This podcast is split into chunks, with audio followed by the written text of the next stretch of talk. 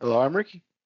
And I'm Joe, and this is season five, episode four of the Beer and Broadband podcast, slated to come out on April 25th, 2022, uh, which is tomorrow, because uh, we were kind of slacking and we didn't get this recorded ahead of time.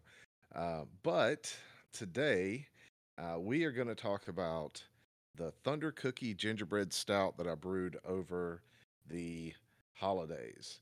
Uh, I know I'd kind of talked about it last uh, last Christmas, but we haven't actually gotten to taste it. I know both of us have had this before too.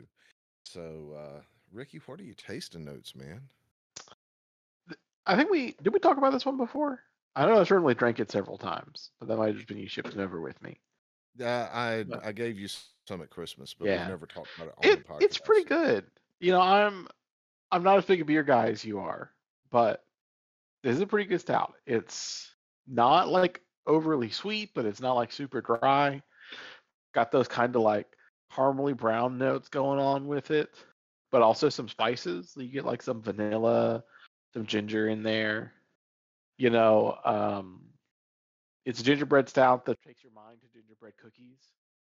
It's obviously not like quite that light and sweet to them, but you can definitely like you get that earthiness. You get that kind of like, you know, whatever that gingerbread spice is. You know, whatever that mixture.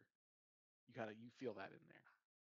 Yeah, absolutely. Uh, so it's uh, made from Boomchugalug, and it is six point. Well, the company that sent me the kit for it, I didn't make up the recipe, uh, but it uh, it's six point two percent ABV. Uh, once it finished, you know, going through and doing its thing, uh, which was, you know, a nice, uh, I think, balance of alcohol by volume to uh, the spiciness, like you said. Uh, I have not taken a sip of mine yet. I was sitting here getting distracted and stuff. So, anything else you want to say about the beer? No, it's pretty good. I mean, smooth. You brewed it well. There's not really like any off flavors to it. Well, it's also been like, Been chilling out for a while, yeah. yeah, it's had it's had some time to to rest. Um, Yeah, 'cause I think the last time I drank this was in January. I, I drank a couple of bottles of these. I forgot I saved one until you asked me to check. I had Yeah, one in the back I'm- of the fridge. that worked out really well. Since we couldn't like be together in person, uh, it worked out a whole lot better this time. You know. Uh, Yeah, but I- absolutely. I think one of the things about it is it's got like a nice color. It's really nice and dark for for a Mhm. stout, uh, which is as it should be. The it has even though it doesn't have the, um, it doesn't like keep the head for like ever like a nitro stout would or something like that. It still has like a nice tight carbonated um, head to it uh, that came out really well. And I, I don't know, man. I I love this thing. It's uh it's one of my favorite beers that I brewed. But I'm also a, I like really dark, you know, beers uh, overall. Yeah, I mean, this is one I could I could consistently drink. You know, I'm not a big beer guy, but I like dark beers more than I like, you know, the lighter colors of beer, just because those tend to be a little bit more bitter. But you know, I think you did really well with this one. Yeah. My personal opinion.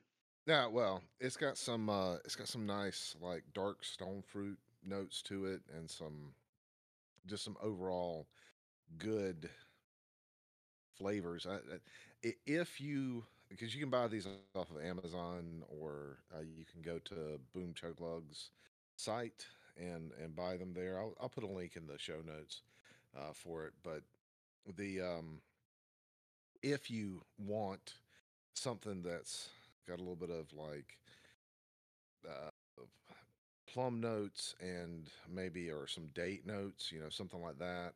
Um, so it's got those kind of nice fruity stone fruit kind of notes, and then on top of it, you want something that's going to, eh, you know, have like some ginger and kind of remind you of a gingerbread cookie. Uh, that that's what this this beer is, and I don't think they sell it any other time other than uh, during the uh, holiday seasons. But if, if that's something you're looking to do, it was a pretty quick brew. It wasn't hard to make. You can buy it in extract or whole grain kits until I get like some sort of Anvil Brewer or something like that. I'm I'm sticking to extracts for a while, so yeah, ended up being pretty good. Not unpleased with it at all. So, the Steam Deck, it came out, man, and I'm probably not going to get mine until like July to September. Cuz that's what it says on the on the page and I'm disappointed. Oh, There's yeah. a lot of sadness in in my heart over this. Did you reserve one? I did. I I've just been lazily waiting to get an email about it. I haven't been keeping up with it. Yeah, if you go to Steam's like main page, they have a, a, a thing saying, you know, when you should expect to get your email uh, on the the Steam Deck page, and that will tell you when roughly you should be able to get one. Oh, I've been okay. watching all the like press releases and stuff like that, and I'm I'm sad. Uh, I mean, uh, but I, I okay, I'm sad, but it's also it's gonna it's it's fine. You know, I'll get one eventually. I just was hoping that when they said Q2, it it would be a little bit, you know, Early closer. Q2. Yeah, that that like reviewers and everybody get theirs, and then you know towards the end of Q2, I would get my my email and be able to get it. But so many people um, just can't get there. You know, just just they haven't got the the email, they haven't got any of the stuff. So it's understandable, but uh, with all the crap that's happening in the world, a little joy would have been nice. I mean, I still have my Miyoo Mini and stuff like that, and Mhm. you know, PS Vita. So it's a it's a um, luxury item overall. But yeah, I was hoping to get one. Yeah, my wife is pretty hyped up for hers whenever it uh, it makes its way to us. Yeah, uh, you could always go spend the uh, the money for like uh, you know AYN Odin, or uh, you could get something like that. I mean, those are all like super expensive compared to the Steam Deck for the most part. Yeah. though. yeah. So, uh, Of course, from what I've heard, you know, the Steam Deck has been performing pretty well for the people that have it. So that's a that's a definite plus considering some of the past hardware releases from Valve haven't been the smoothest. Are you talking about the um, the VR headset that they released wasn't, you know, as deployed because their their controllers and everything, I think, did pretty well. Um, Their controllers at the beginning had some pushback. I think they fixed that design later. Their Steam Link as well. Um, we kind of had mixed performance depending on what you did. You know, their their VR headset stuff has actually always been pretty good. yeah, Uh, but that's yeah, not all in one. So I, you know, I got the Steam Link and the controller. Like, you know, I was one of the first people to get. it. I don't remember having any issues with my controllers or Steam Link. I, I mean, and of course, I kept mine wired in. I think most of the the things that people were complaining about though were wireless performance with the Steam Link. Anyways, I don't remember overall, but yeah, Yeah. I mean, you're right. Yeah, the some sometimes their their hardware partnerships and things like that they die pretty quick. Um, Yeah, a lot of the things they really get in and make themselves generally tend to do pretty good. So we'll just see. I think, you know, I wasn't surprised to hear the Steam Deck was doing well. You know, obviously I reserved one, and I'm kind of happy with that. Yeah. But it, it was that breath of relief. It's like, okay, my wife has me being, I'm gonna buy one. How much do they cost? It's like, well, you just can reserve it for now. I'll reserve it. I'm not sure I'll commit to to buying uh, something that expensive until I know it works. So I'm glad to hear that people have been really enjoying it. So here's a a, a thing that's kind of semi-related to this. What do you think about all the? You know, we got economic and you know crazy problems happening throughout the world. Uh, supply chain shortages. Some some things happening that seem to be more like false uh, scarcity claims. Uh, you know, with with a lot of kit that's out there. Um, you know, what is it that that that we're or the the economic state that we're in right now? Not what is it? The economic state that we're in right now seems like the global economy is starting to kind of become segmented again. so that you have like localized economies or national economies that Mhm. really drive things. And I guess my question to you is uh, twofold. One, we've had this globalized economy for so long. What does that mean for technologies just like the Steam Deck and things like that? Take the gaming aspect out of it, but what does it mean for that? And is that is that a positive or a negative overall? Hmm. You know, I think there is something to be said for both arguments. On one end, cheap manufacturing overseas is just that it's cheap.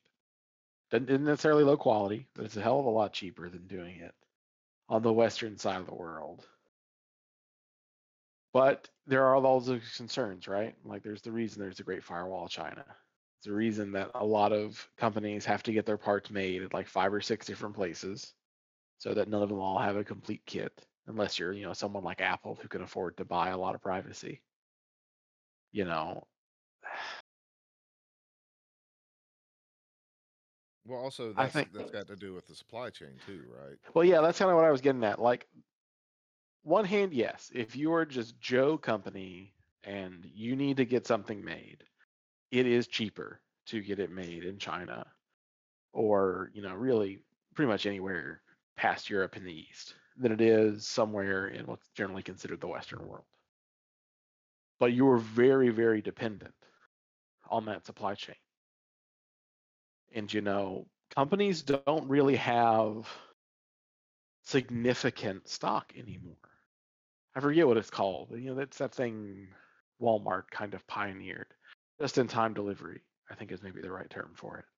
Yep. You know, where there there used to be when I was a young lad, you go to a store and there's something was on the shelf, you'd go to the quote unquote back and they generally had it and they'd bring it out.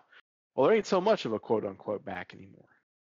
You know, most stores only have an extra like couple days worth of stock. They expect things to, you know, run out on Monday and show up on Tuesday on the truck. You know, they get a couple days worth of supplies at a time. But it's the same thing for most electronics and everywhere else. And you know, that's also a cost saving measure because owning these big warehouses and making a bunch of equipment you don't know you'll necessarily sell, you know, that stuff costs money. But again, you're super reliant on this supply chain to always show up in time. So, you know, it's, and we saw this in the beginning of COVID, right? I think maybe that was a better example because that was less, we weren't getting things to the stores and more people were just buying them so quickly. But, you know, you get all these massive outages because there isn't any extra. They have what they think they'll sell in a week and they get a new shipment next week. So if anything disrupts that, there's just not the product anymore. And that loses a lot of money to companies. So, me personally, I'm kind of for a lot of domestic production because even though it's a little bit more expensive, you're going to be able to more reliably get it. You know, it feeds those local economies a bit better. But, you know, I guess maybe I'm in the same place you are with the question. When we're in this world where things aren't showing up and shelves are empty in a lot of places, you know, you can't get, you know, manufacturing set up overnight. But are more companies really going to be thinking about it? We've already seen the tech side. There's like three more chip manufacturers setting up stakes in the US. You know, a lot of that electronic stuff is starting to come home. But what about the other stuff? You know, textiles used to be huge in the South, not anymore, but they could be. You know, we still have a lot of the materials. You know, we'll grow a lot of stuff here in the U.S. and ship it off to be actually, you know, processed somewhere else and then come back. That ain't so easy to do anymore. Yep. The I mean, even with all of the well, the, so there's some things here that I think, not being a conspiracy theorist or anything like that, uh, just plain out, there's patterns that happen, and we know that people do like weird stuff. They take advantage of things, um, and sometimes in a bad way. And it seems like companies have taken advantage of oh the pandemic or oh the worker shortage or oh the you know whatever to sometimes artificially raise prices um, or to to be able to cause these kind of outages so that they can inflate the price of their stuff because their costs haven't necessarily gone up. Um, it's not like it's not like somebody who um, makes toilet paper um, like suddenly ran out of the materials that it costs or that it takes to make toilet paper or something like that.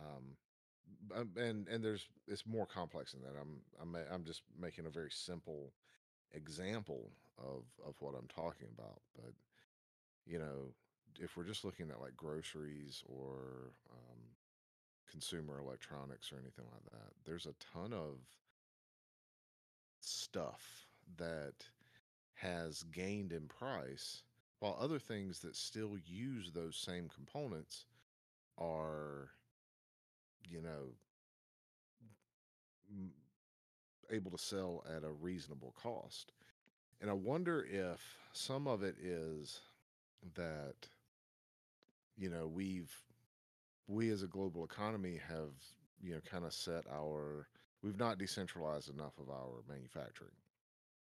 You know, um, if we were smart, we probably, and even if it costs a little bit more, um, we probably would have some manufacturing in America in, uh, you know, Texas and, and California and other places like that. We kind of move it around, have some in Canada, have some in, in South America, and then have like depots that like, you know, kind of put those things together.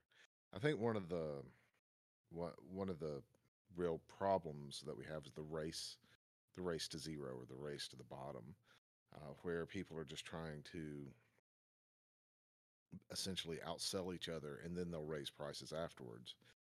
And the they're trying to rely on just the market bearing their their greed um, at, at the time that they want to raise those prices back up. Not really realizing that they've kind of created a situation where people you know they they can't afford or they're driving like an inflationary uh, situation or you know something like that and um, and you know and then you have things like every company that sees one company profiting in some way immediately tries to jump on that bandwagon without considering the impact of doing that to the larger scale of things that are out there you know so streaming is a is an example of that where every company is trying to get some sort of streaming app out there that they can get subscription fees out of. But i mean the whole point of streaming streaming is it's supposed to get away from cable the cable subscriptions and now we've just got cable plus a whole bunch of extra bs on top of it Mm. um, so the global economy is kind of like that too like we we made this thing this one like monolithic thing that had all these compartmentalizations but it basically like you know kind of worked together and you know like you said you know we are looking at places where the stock of anything is only like you know a couple of days old and in a region you've only got about 90 days worth of stock to like support that whole area and the companies and the governments that are looking at that are, are just kind of like yeah whatever it's no big deal you know we'll be able to continue to make that happen but they're not thinking about the long-term impacts of those things they're only like immediate today so i think if we're going to go back to having a non-globalized economy or the glo- or the globalized economy is going to change i actually think that that's a very good thing um, even though it's going to be super painful right now. And from a technological perspective which is what we generally talk about here that probably means it's going to be hard to get some of the cool technologies that are coming out from these big companies that make those things but it does give room for other players to come in in small in smaller or larger markets where those companies haven't set up an infrastructure that's local to those markets right um, Yeah, in some regards, definitely in places that are mostly software driven, because you know if you don't have to be competing with the big boys for particular like pieces of hardware. I'm thinking like a lot of home automation stuff and things like that. Um, there's definitely a much more accepting market for outside of the big names, you know. You know, but you hit on a good point of like the the race to the bottom. And I think that is what's really done a lot of damage to the economy today compared to like the economies our parents had and our grandparents had. You know, this idea that you build a product and if you build it to last forever, well, you don't get repeat customers. So, you know, things have switched over to things are a lot cheaper now, but they don't last as long, right? Yep. So, you know, you go out, like my grandmother, she bought a couch when they moved into their house. They had that same couch her entire life, lasted like 50 years. I've never had a couch last more than six or seven before it needs significant work on it. And you know, granted, dollar per dollar, her couch was really expensive because it was made by like there's some good old boys, you know, that ran a furniture shop. It wasn't this big mass produced, cost cut down in every corner they can kind of thing. But the problem is once you switch people to that mindset, that like, look, we were talking about earlier, uh, I'm moving into a house, I'm going to buy a dish set. I don't expect this to be something that lasts forever. I fully expect those plates to chip after a year or two. So when I'm looking at price, I care a lot more. Oh, is this other set really similar, but it's twenty dollars cheaper? Yeah, I'll probably buy that cheaper one because they're not long-term investments anyway. So I think this makes that kind of like negative feedback loop, right? Like they're trying to make things cheaper to help their bottom line, but the same points that no longer has sort of longevity products used to have, I'm not willing to spend as much on it. And so they're racing to the bottom to have their side cheaper and cheaper and cheaper and cheaper. Because if they raise their prices too much, I'm not gonna buy their product anymore. Because the quality of the product's not getting better. Some might even say this negative feedback loop is causing like the quality of products get worse because they're making more and more concessions to try and make it cheaper and cheaper. And so, you know, you're right. Even outside of any of the supply chain stuff and things like that, I don't think that's a sustainable trend. At some point, you know, there's going to have to be that adjustment where, okay, because inflation or whatever, prices are just going to have to go up. This thing that used to be, you know, 30 bucks at Target it's now 40 bucks at Target. And I mean, if the quality doesn't get better with the rising prices, unless it's a necessity, people aren't going to buy it. It's not like wages are keeping up right now or have been for the last like 20 years. So, you know, at some point, you start pricing yourself out of what people will accept. Yeah, and I think I I think that it's probably better to have something that is more sustainable overall than it is to have something that gets you the maximum amount of profit right now. And Yeah, that's and that's a way we look really that's a really good point as well, right? I was I forget who I was watching, but I was listening to this guy talk about product manufacturing and like what makes a good product a bad product, what makes you a good company and a bad company when you're developing products and things like that. And one of the things he brought up is that like, you know, everything in the world is made of mass. There's only so much mass. So whatever product you're making, you know, even if it's not offensive, even if it's not like that you're just egregiously polluting or something like that.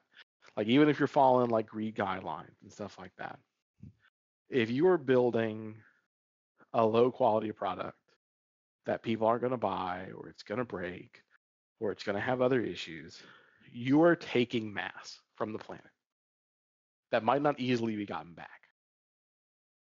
You know, if the kind of product you're making isn't super recyclable or anything like that, I mean, even if they are, you're still taking resources from the earth and putting it into something that you can't really get back a lot of times.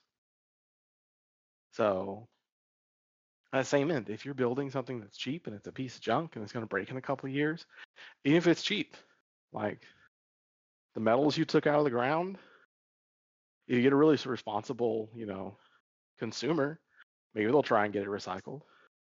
They can just end up in the ocean somewhere, you know, thrown across some trail, you know, doing damage to the environment, and you enabled that by making a product that people didn't want to actually use. You know, that's just like physical waste you've produced into the world that is your unfortunate product. And I mean, it's it's easy for us to think about the world in terms of software and you know these services that we provide and subscription services and all that stuff. But the fact of the matter is that you can only have so much of that before it hits a um, a, a critical mass, and then you can't. It it just kind of can't exist anymore. Um, and when that happens, you either have to make things cheaper or you fall apart. And uh, so you either end up selling the same, like, kind of thing that's made of lower quality for less because you're still trying to, you know, keep your high margins or your high profit, oh, you know, or whatever it is that you're trying to do, or you end up having a a, a kind of situation where everything just kind of falls apart, you know. And if we don't really consider those things as we're going forward as a society, we're just we're gonna have some problems. you know, we're Yeah, well, you know, we we live right now in a world that is mostly driven by luxury. What I mean by that is if you look at the type of jobs people have, if you look at the type of products they consume, most of this, of this work, at least in the Western world, at least you know, well, I should maybe even just say America, because I don't know as much about the European job markets and stuff. But the average person, if you just pick them up off a shelf, they work in some type of service. You know, they're working in retail, they're working in food, they're working in entertainment, they're working in, you know, the average person is not a producer. You know, they they provide a service as being there as a person. You know what I'm saying? Yeah, And you know, you look at history, not the case. Most through most of history, people were producers. And not on grand scale. You know, we I know we've talked about before that like, you know, our grandparents, they had farms. You know, they weren't necessarily servicing a community, but they were feeding their own families, they were producing their own stuff. And we've moved away from that. You know, first kind of into factories that were local and then factories that are no longer local. And you know, most people work some sort of job that's really about kind of just shifting money back and forth between people. Like less I'm I'm buying this product for you that I need this product. It's not something I can make myself.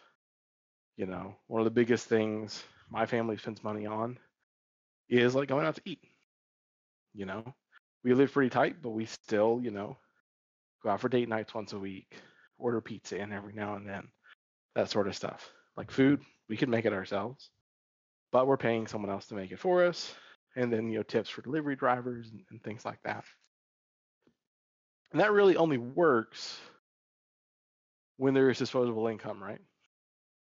Like if suddenly I lost my job, I'm not feeding that in that income in the economy anymore. I'm not going to be ordering pizza like once a week if I don't have disposable money.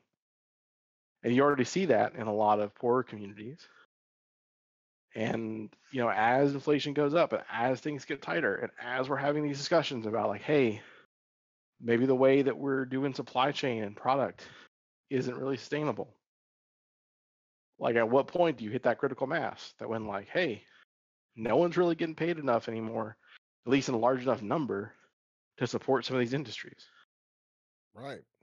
like even really big healthy industries. Like my sister, she, you know, she works up in New York City. She's in entertainment. When COVID hit, entertainment was the first thing to go. Yeah. People couldn't go out places, or they suddenly didn't have the money to go out places. And that that industry is still reeling over there because people didn't have that luxury anymore. And so that makes more people that don't have income that they can't spend on luxuries, and that just kind of like piles and piles and piles. So you know, that's kind of what's top of my mind. I was talking to my wife about that. Like, look, our parents parents generation didn't necessarily have things easy, but they had different concerns. Parents generation didn't really have to struggle as much to get a house. Education was more valuable. The ratio of income to cost of products was better. You know, people were moving out in their early 20s, getting houses. They were okay. Those houses now cost like, if you're in a poor area, four times what you paid for them. In richer areas, 10, 10x plus sometimes. Yep. Our generation, pretty much mandatory to have two people working, unless one person's like a really high earner. Yeah, my generation kind of getting housing. It's split up. People my age right now, about 50% have a home, 50% still live with family. And that will hopefully get better as we, you know, because kind of those late 30s, early 40s that are your really money making years. But like my daughter, what what's it gonna be like when she's, you know, 22, 23, entering the world? What sort of jobs still exist? What is that? You know, how much you make versus how much it costs to live somewhere. You know, we're gonna get addition put on our house. One, just to make it a bit larger for us, but two, I have two master bedrooms, just in case. You know, when she's that age, the answer is well, we're back to multi generational housing because things have gotten so expensive. So you know, Yeah. maybe that's a downer message to say on the podcast while we're drinking beer. But I, I do think you're right in that we are we are at a point something has to change. Now I don't know what it's going to be. I don't know if it'll even change for the better. But uh, the current lifestyle of the Western world does not match the economy we have in the Western world. So something's going to have to give. Either we got to find a better way to do the economy, or you know we're looking at a you know a nice recession, depression, whatever you want to call it. And I think it's going to dial back a lot of where people are spending their money today. Yeah, absolutely. And you know, we have so many things that we put so much value in that are worthless. Um, entertainment. I mean, you were talking about that, and that's an industry and everything. And there's people that work in it, and you know, but art and entertainment and things like NFTs and stuff like that, they're not exactly worth a whole lot. I mean, video games are kind of the same way. Costs like 70, 80 bucks to get a video game right now, right? The, the worth that that actually has as far as like what I can't eat a video game it doesn't like get me prepared for a job necessarily and uh, maybe there's some educational one out there you could argue that but uh, ultimately it, you, you that that system only exists because you have the disposable income like your people have to have the disposable income to keep feeding that system Yep. the moment that that you start taking like you leech and you eat that that disposable income away and you you keep them from having that is the moment that your system fails um, Yep. Because as soon as an industry fails, then all the people that worked in that industry they don't have income, and you know it's just that loop. Yep. You can go in and say, look, you don't gather much value out of certain systems, but if they're still employing tons of people, as soon as that system's gone, you know that guy serving popcorn at the AMC, he's still got to do something. And you know, it uh it is going to hit that interesting point, you know. And I, you know, I think when we were younger, right, in like the 2000s, the fear was, hey, look, automation is going to take everyone's jobs. Like if you're not technical, you're, you know, eventually a robot can do your job. And that's not really what we've seen. I mean, there certainly is automation, but I mean, what we're really seeing is just the jobs that people would do to make good middle class money. You know, production, factory, things like that.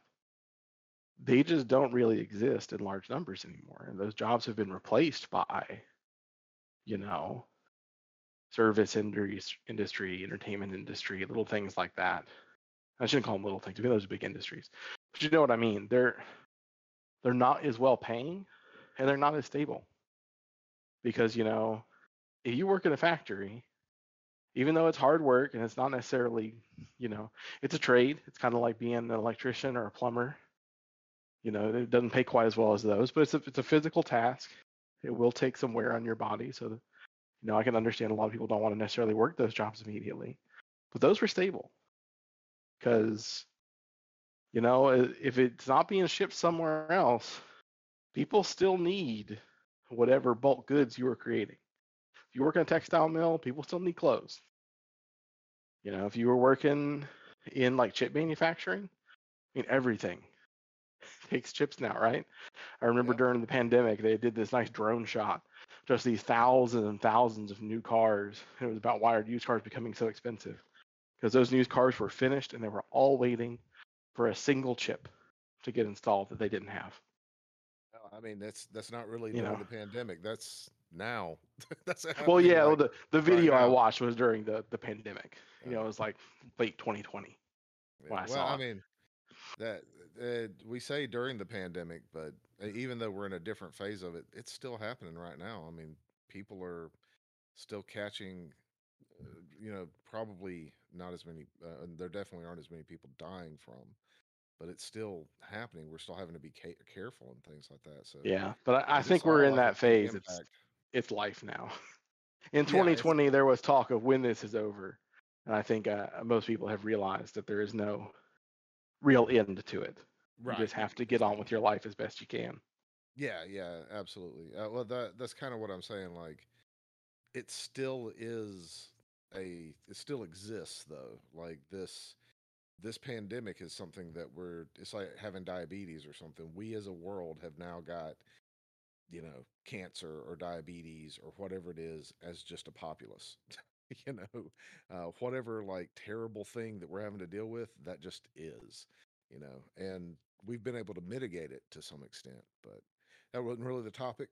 I just uh, uh, uh, it plays into it because just like you were saying, the that they were saying, well, it's because of this. Maybe, but also maybe it's because of the greed of people. Uh, That's not the root cause. That's a Yeah, well, catalyst that triggered, you know, this thing happening. It's not the root cause of it that caused us to be in this like tight yeah, uh, exactly. There's there's so many things that go into it, and even outside of that, I mean, uh, I think you talked about Netflix earlier.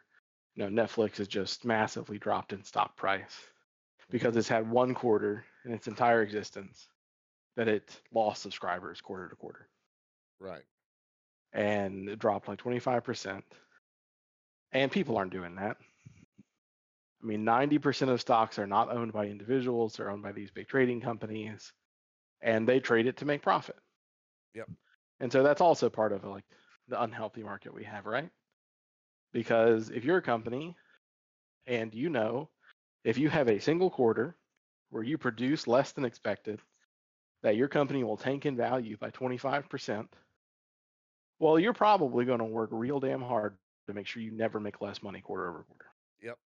And you might even fudge some things to make sure that you don't. Yeah, you might do some things that maybe are not not illegal, but not as morally sound as they could be to make sure your company still survives. Because you're beholden to people who just hold your stock purely to make more money off of it. And you know, that can uh that leads to its own problems, right? Yeah. And and I mean, as people that I do own stock, I I want that to help me garner some wealth. Um, but not like that. Like I don't want to. Yeah. I don't want to wake up in the morning, look at myself in the mirror, and be like, man, you know, today I'm gonna make sure some old grandma doesn't get her pension. You know, or you Yeah, know, I think the average person looks at stocks as as an investment vehicle. It's like I don't need this to make me money every day. I need it to be more than it is now, 10 years from now when I'm ready to do whatever. Yep. Um, and a lot of places don't, well, since 90% of the market, I guess, doesn't really think that way. You know, if you made them extra money that quarter, you're great. If you didn't, I'll go find somewhere else to invest my money. And that leads to this very negative view of look, everything's got to be super profitable. Oh, can I make this this thing 5% cheaper? Awesome. I'm going to do it. I don't really care what that means, Yeah. you know. Yeah. I mean, exactly. It's a the I, I'll be able to to make a profit, and I don't care. And I'm, you know, my my company is going to be a worth fifty billion dollars or five trillion or whatever it is, and that's just that's just the sort of stuff that I mean. At that point, what are you doing? like that you're just doing that to keep other people from being able to get there. You're not doing that to like to to sustain anything or anything like that. You've gotten to the point that you know you're not you're not going anywhere, right? Um, I mean, it's kind of like this thing that Disney and Nintendo do, right? They talk about like their intellectual properties and all this other stuff, but ultimately they did all this crap in the 80s and 60s and 30s, you know, to to you know get themselves to the point that they're kind of on top and now they're afraid of someone else succeeding enough that they may one day be on top also you know? Um, instead of kind of being like hey you know if i promote you and i and i'm generous and i do all these like good things you guys might actually also do well. And that like you know brings us all up a little bit. No instead you know oh i don't want you streaming my video games. I don't want you you know doing this or doing that. And i mean ultimately yeah it's their content it's their right and sure that's that's fine. But that doesn't mean that they're being moral or good or kind or you know any of those things with the with that stuff. And i think the these companies that do these things they're, they're kind of the same way. They're just they're not thinking about the impact of what it will be to the average person and they don't care about that.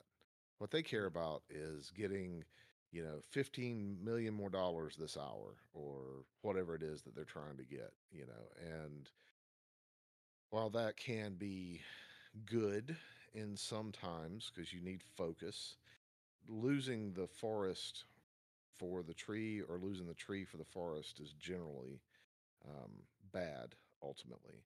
Um, what good is it to have all the money in the world if there is no world?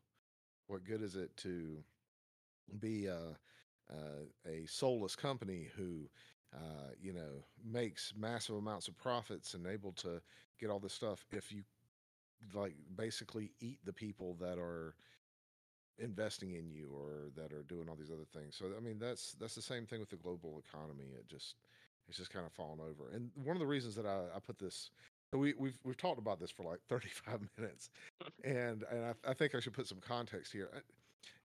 One of the reasons that, that we're talking about this is that as professionals working in this this landscape, we make this many times. You know, we're anyone that's listening to this podcast that's listening to it from the technology standpoint is probably listening to it because they work in IT or some sort of IT tangential thing and or maybe at some point they might have some sort of say so in how things go. And if you forget the people that you're working with, your technology just becomes meaningless. Your tech could be great. No politics. I don't I don't care about like whether like who the person in the White House is or I mean I care but not like from the standpoint of what I'm talking about here. Um, this is just a kind of flat and simple thing.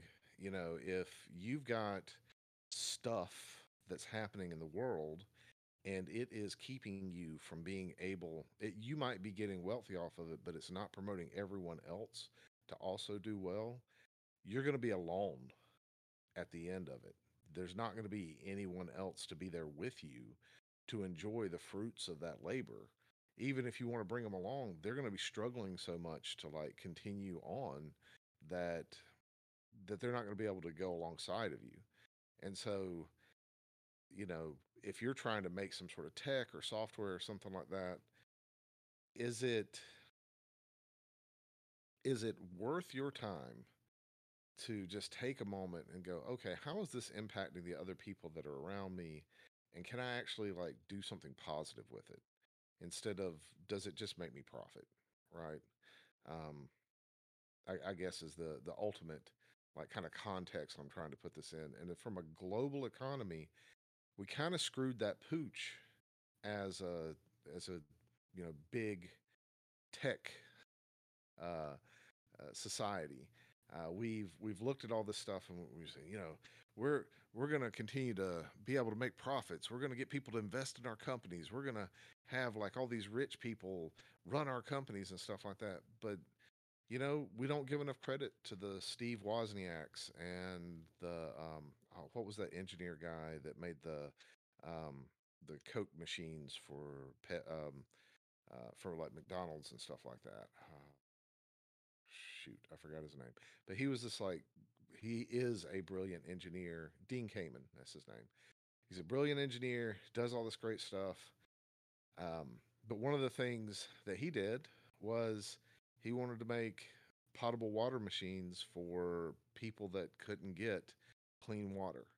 You know, so in order to do the thing that he wanted to do, he had to like kind of make a deal with a, a company that had the supply chain to do that. I mean, all those things they're like good and admirable, and we just don't we don't really like put enough emphasis on those things as the things that we should be looking up to. Instead, we look up to people that maybe we shouldn't, like uh, you know Jeff Bezos or Elon Musk or somebody like that. And while there's things that we could learn from them, Steve Jobs got a whole bunch of credit for like Apple's success and things like that, but really there would be no Apple and half of the things that they developed, especially in their early formative years, if there was no Steve Wozniak, right? Mhm. And Steve Wozniak was really the genius who created like all the stuff.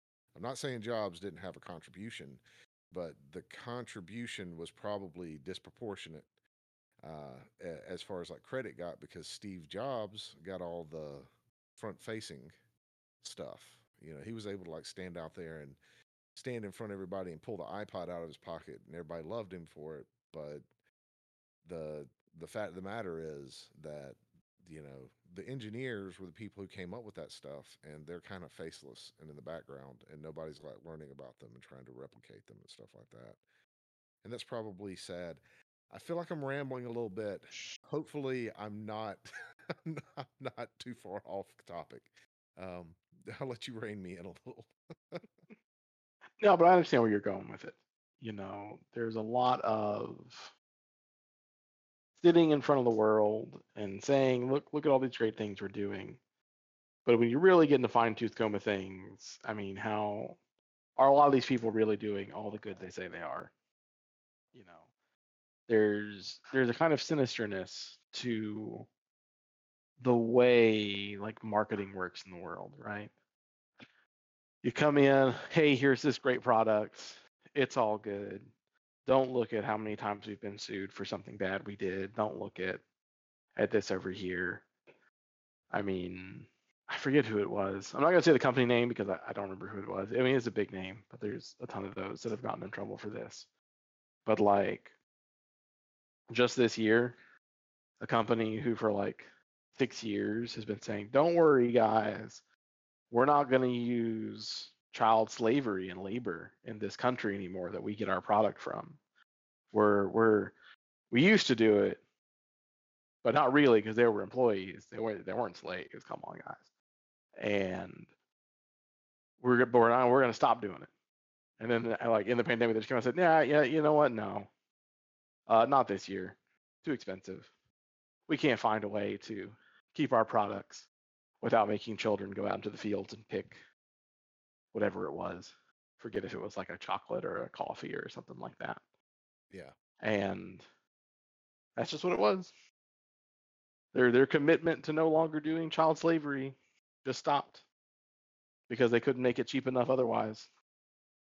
You know, and that's that's where that hits, and you don't see that stuff. You don't think that stuff. Same way with like you know, a lot of water companies are buying water rights to like giant water reserves around the world. Yep. You know, that's a little scary. I mean, that's Nestle. That's what Nestle does, right? Yeah, Nestle. They're the way not, they're not the only ones. I, I know that, that they're just the ones. Yeah. Talking Yeah, about. Nestle did a lot of stuff in like California, all, all over the world. But you know, Right.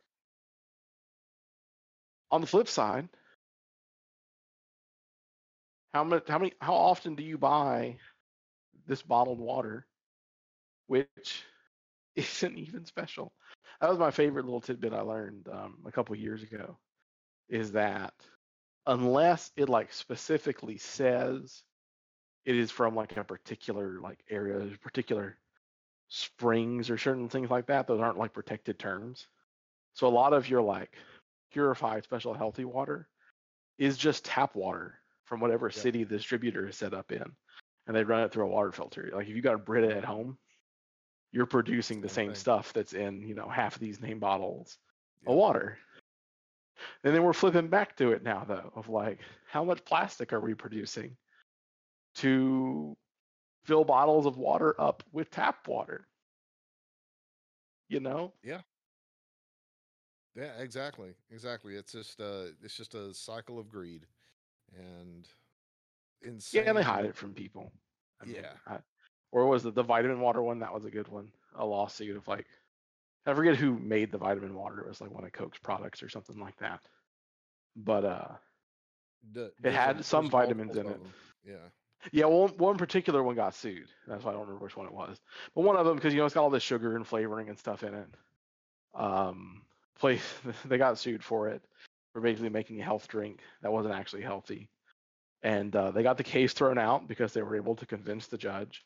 Who in the world, in their right mind, would think vitamin water is healthy? Like, you hear the word vitamin water and you and you think health? That's crazy. You're insane. Uh, Yeah. Which is not true. I think almost everyone hears vitamin and thinks healthy, and that's why their marketing team called it vitamin water after doing all their studies. You know, but they purposely made a product that's not good for you, advertised it as good for you, and then when people said, "Hey, that's not actually good for you. You've done damage to people," they said, "Oh, you know, no, we didn't. You guys are just crazy for thinking it was healthy." yeah, yeah. I- mean, that's that's the story. That's the, the this is just the reiteration of everything that that we said since we started this topic. It, because people are, I mean, there's always going to be some unscrupulous people, but because people are not able to really decouple themselves from this stuff, we're just kind of trapped in it. It's our responsibility as people who may have some sort of power over that to make sure that we're not abusing those people. I mean, we already have laws that when someone's got mental health deficiencies or things like that, that if you found out to be um, abusive to those people or taking advantage of them, you know, you suffer a penalty. Kind of almost the same same sort of thing that globally we should be doing to companies. Uh, and some some countries do have some things that kind of slow that stuff down, uh, but ultimately we're not really doing a as a global society we're not doing a really great job of limiting those things. limiting Yeah, those there's there's definitely stuff we could do, especially like in the Western world. Like I like um we've got this little Mexican market right next to our house. And we like to buy for like mixed drinks and stuff, the little bottles of the Mexican Coke. There's really just regular Coke made with cane sugar instead of high fructose corn syrup. But that thing imported from Mexico, there's no English on that bottle, is covered in little stickers and warnings that are like, there's so much sugar in this, excessive calories, be careful. Yep. You know, you don't see that over here. I mean, what we were talking about earlier before the podcast, I'm looking for for plates for my house, and I'm looking at this website. And it's like, oh, here's this all new material. It's great. It's cheaper than glass, but doesn't chip, and all this stuff. And I Google, and the first dang thing is like FDA warning, and it's like, okay. I was like, oh well, you know, when it's in a plate, eh, we don't think it gets on the food, But oh man, if you have any in your food, that's a big problem. You need to not be doing that. It's like, okay, so this new material has just come out that's already saying, hey, yo, don't ingest, but I'm going to put my food on it. You know, reminds me of all the, hey, look, leaded gas is so good for you. Leaded paint lasts so long.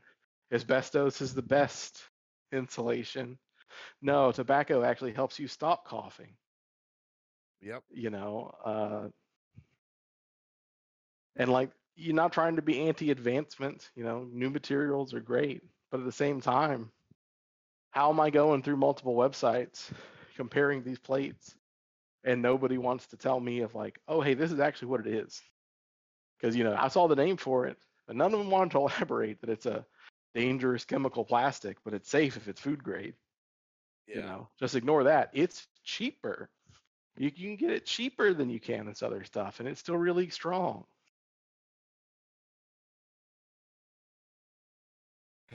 On that note, I think we should end the podcast here. It's so sobering. I want to go drink some whiskey. Yeah, I've already finished my beer, and you're right. When we do these remote ones, we get going. It's been like what an hour on Yes, the it's recording been- almost. It's been it's been 56 minutes that we've been recording. Yeah. Um, by the time I get done with my spiel, it'll be over. You know, it'll be over an Mhm. hour. So, um, yeah. I mean, th- th- this is so. This is the thing, though. It's a great talk. I hate to like end it, but I'm also kind of like, yeah, we probably should probably should wrap that up. You know, just just because we had another topic I was going to talk about about Chromebooks and gaming on them, but no, that doesn't fit in anymore. Next time, more fun. Next time. Well, Yeah, we'll re it'll- revisit. Steam Deck, and then we'll we'll connect into the the Google Chrome, get the Chromebooks out. Yeah, I mean, I've got one over here. I definitely could pop it out and like do some stuff with it.